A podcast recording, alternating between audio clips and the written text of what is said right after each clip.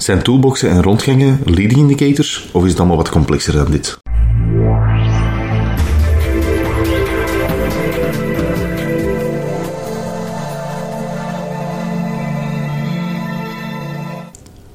Safety Monkey Podcast, Brainbox, Timothy hier. We horen deze dagen heel veel over leading en lagging indicators. Ongevalcijfers worden het vaakst gezien als lagging indicators. Het incident is al gebeurd, terwijl een near miss wordt gezien als een zwak signaal, zijnde een leading indicator. Er is echter nog niet zo heel veel onderzoek uh, gedaan naar het effect van indicatoren en al zeker niet in subsectoren. Met subsectoren bedoel ik farma, chemie, metaal, bouw, sectoren die met elkaar te vergelijken zijn. Versteeg, Bigelow, Dale en Theresa hebben hun onderzoek toegespitst op de bouw en op één firma met meerdere projecten. Nu, die keuze is belangrijk omdat het veel ruis wegneemt dat je niet meteen kan meten.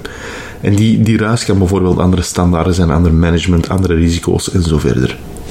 Als leading indicators heeft men het aantal inspecties, het aantal near misses en het aantal toolboxen genomen. Voor de lagging indicators heeft men het aantal lost time injuries, het aantal first aids en het aantal medische verzorgingen, het aantal inbreuken door subcontractoren en het aantal overtredingen bij de Canadese ministerie van Werk genomen. Voor de statistische analyse zijn er uiteindelijk vier indicatoren gekozen. Twee lagging zijn het aantal medische verzorgingen en het aantal first aid cases. En twee leading indicatoren. En dat waren het aantal toolboxen en het aantal inspecties.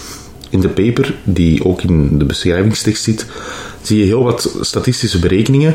Maar voor de lengte van deze brainbox gaan we vooral naar het resultaat kijken. De hypothese was dat wanneer men het aantal toolboxen en inspecties omhoog zouden gaan, men minder medische verzorgingen en eerste hulpbehandelingen zouden krijgen. Zoiets ligt ook in lijn met hetgeen dat binnen preventie algemeen aangenomen wordt. Echter bleek toen men het aantal site-inspecties en het aantal toolboxen tegelijkertijd gebruikte, er geen statistische relevante resultaten waren. Het was echter wanneer men de toolboxen en de site-inspecties uit elkaar trok, dat men een beter beeld kreeg van de relaties met eerste hulp en medische verzorgingsgevallen. Er is geen significante relatie tussen het aantal toolboxen en het aantal medische verzorgingen in de projecten. Dus het verhogen van het aantal toolboxen zorgt niet automatisch voor een daling in het aantal medische verzorgingen. Ook wanneer men de relatie tussen het aantal site-inspecties en het aantal medische verzorgingen onderzoeken, was er geen correlatie te vinden tussen beide. Wanneer men het aantal toolboxen verhoogde, zag men inderdaad wel een correlatie met het aantal dalende eerste hulpongevallen. Echter was het effect daarvan heel minimaal. Het was ongeveer een kans van 8% minder. Ook zag men de correlatie tussen de site-inspecties en het aantal eerste hulpongevallen. Maar hier ook was het effect enorm beperkt. De studie vindt dus geen correlatie tussen het aantal medische verzorgingen en het aantal toolboxen of site-inspecties, maar wel tussen het aantal eerste hulpgevallen en toolboxen en inspecties.